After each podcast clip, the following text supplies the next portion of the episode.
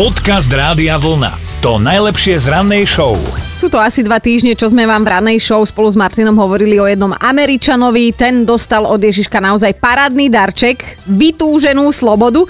Totižto do väzenia sa dostal, keď mal 21 rokov. Odsudili ho za vraždu na základe falošného svedectva, ktoré tak trošku zmenilo chápanie dôkazov pred súdom. Chlapík si vo väzení odsedel celých 30 rokov a pritom úplne neprávom. Ešte v roku 2019 sa ale svetkyňa priznala, že tak trošku klamala. Okrem toho pomohla vyšetrovateľom nájsť aj skutočného vraha. No a nepravom odsudený väzeň sa na slobodu dostal len deň pred Silvestrom. A zdá sa, že sa z veľmi zlej situácie dostal rovno do veľmi dobrej, lebo hneď po prepustení mu štát vyplatil odškodné a nie málo. Na účet mu prikvitlo celých 10 miliónov amerických dolárov. V praxi to znamená, že už do smrti nebude musieť pracovať, teda ak tie peniažky nerozhádže na zbytočnosti, ale to, že nebude musieť pracovať, tak to nebude žiadna veľká zmena, veď ani doteraz nepracoval, iba sedel v chládku. Jar, leto, jesen, zima, jar, leto, jesen, zima. Dobré ráno s Dominikou a Martinom. Kristinka si klikla na náš web radiovlna.sk lomeno ráno a prihlásila sa do našej mentálnej rozcvičky. Dobré ráno. Ahoj, dobré ránko ti želáme, sme tvoja mentálna rozcvička, tak čo si pripravená vybrať si jedného z nás a toho druhého navždy zapudiť? No nepovedala by som to až takto. No, dobre, si milá, tak, Tak teda kto? daj jednému šancu, no. tak tebe, Dominika. Ó, ďakujem, tak malo to úspech, teším sa. Kristýna, tak počúvaj, u mňa je to veľmi jednoduché. Vyšší level lásky. Tak to bude niečo s milovaním. Áno. Áno, no. A mohla by to byť pesnička Milujem, Od skupiny. Zenit. Áno. jasné. Výborne, lebo vieš, ja mám rada čokoládu, aj milujem čokoládu, ale napríklad mám rada orieškovú, hej, ale bielu milujem. To tuto kolegovi nahrávam. O... Áno, presne o tom je tá pesnička. Však nie, ale tak chcela som dať príklad zo života môjho. No, Kristýna, faktom je, že ťa vyhlasujeme za mentálne rozcvičenú a že ti pošleme tričko Rádia Vlna. Super. Je to tvoje Kristýnka. Tak krásny deň si mentálne prebudená. Ďakujem aj vám. Ahoj! Ahojte.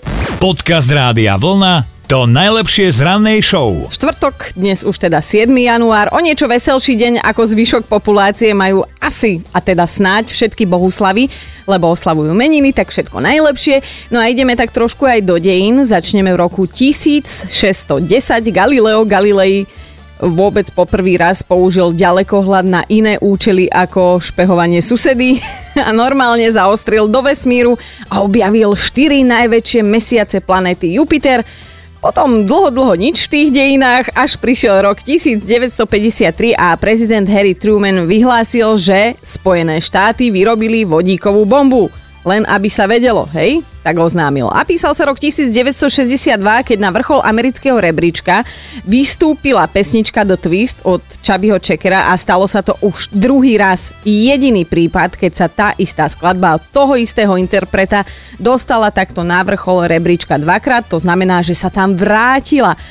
No a čo pozerám do kalendára, tak máme aj narodení nových oslávencov. 65 má David Caruso, známy ako Horácio z kriminálky Miami. Určite vieme, ktorý taký ten ríšavý, nepríjemný, ale na všetko príde. Oslavuje aj Mikuláš Klietka, teda v originále Nicolas Cage. 62 má pánko. No a aj pilot Formuly 1 Lewis Hamilton má narodeniny dnes 36, tak všetkým všetko najlepšie, ak aj vy niečo oslavujete. Dobré ráno s Dominikou a Martinom. Povedzme si otvorene, ľudia v opitosti občas robia celkom slušné sprostosti. a máme hneď aj príklad. Jeden chlapík v Británii takto na Vianoce bol sám doma. No a čo mal robiť? Skrátka, vypil si, dal si niečo do nosa, keď už mal v sebe nejaké to jedno, dve slovom 12, tak si sadol k počítaču a púšťal si same smutné a romantické pesničky. Šípim, že za tým bola asi nejaká tá bývalá, ktorá ho opustila. No a viete si predstaviť, že už mal asi viac ako dosť, keď si chlap zapol pesničku od Celine Dion, áno, tú romantickú z Titaniku a vtedy dostal výborný nápad. Rozhodol sa, že si zmení meno. Našiel si oficiálny web v Británii, zaplatil 100 eur a teda úrady požiadal, aby mu zmenili meno na Celine Dion.